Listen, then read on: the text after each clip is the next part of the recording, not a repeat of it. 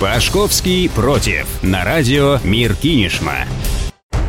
Здравствуйте, друзья! С вами Александр Пашковский. Спасибо, что настроили ваши приемники на нашу частоту. В последнее время с моего мобильного телефона ежесуточно снова начали непонятно куда и за что списываться деньги. Как всегда, без моего ведома, типа сами подключились какие-то услуги. Такое бывает достаточно часто. Все же слышали о навязывании ненужных опций. В общем, точно такую же дополнительную опцию, а иначе ее никак не назвать, хотят подключить и жильцам многоквартирных домов. К оплате коммунальных услуг и капремонта вскоре, возможно, могут прибавить плату за антитеррористическую безопасность. Автор идеи – новое руководство Министерства строительства и ЖКХ. За что мы любим Минстрой, так это за то, что данное ведомство, вместо того, чтобы решать насущные проблемы, скажем, вопросы ветхого и аварийного жилья или капитального ремонта, постоянно подключает нам на гудок очередной хит Джигана. Вот и на этот раз ведомство собирается впарить опцию, которая многим, в общем-то, может и не нужна, а точнее на нее нет лишних денег.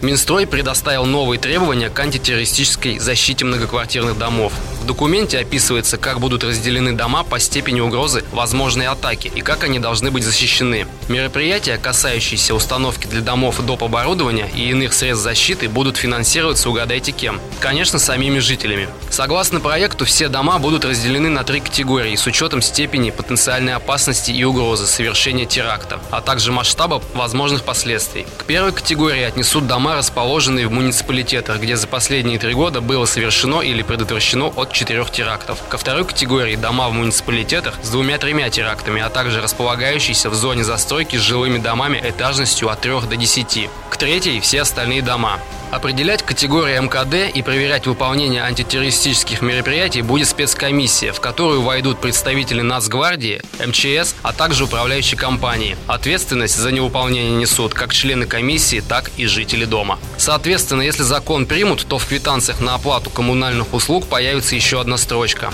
Оказывается, чтобы спать немного спокойнее, достаточно просто заплатить за данную услугу. Получается, на наши же налоги, которые и без того постоянно только повышаются, нас не могут или не хотят защищать, куда уходят деньги, непонятно. Куда проще сразу обмотать сталинки колючей проволокой, по периметру пустить овчарок, натыкать повсюду видеокамер, поставить противотанковые ежи и пулеметы, патроны к которым будут подвозить сотрудники ТСЖ, естественно, если квитанция оплачена и не набежали пени, иначе отбивайтесь сами. И все это было бы смешно, если не было бы так грустно. На деле же жители всегда сами решали, нужны ли им КПП с чоповцем, видеокамеры, сигнализация или домофон, и это вполне правильно. Сейчас все то, что мы привыкли видеть на элитных домах, пытаются навязать всем остальным за их же счет, что не совсем, я считаю, правильно. Лично я против такого положения дел. Наверное, как и любой житель, который последние деньги положил на интернет и прочитал там эту новость. Если, имея хоть чуточку бдительности, всегда можно позвонить в сотовую компанию и отключить лишние опции, то отказаться от лишней платы за коммуналку уже не в силах никто. И если так пойдет и дальше, нас ждет веселая и очень дорогая жизнь в собственной квартире.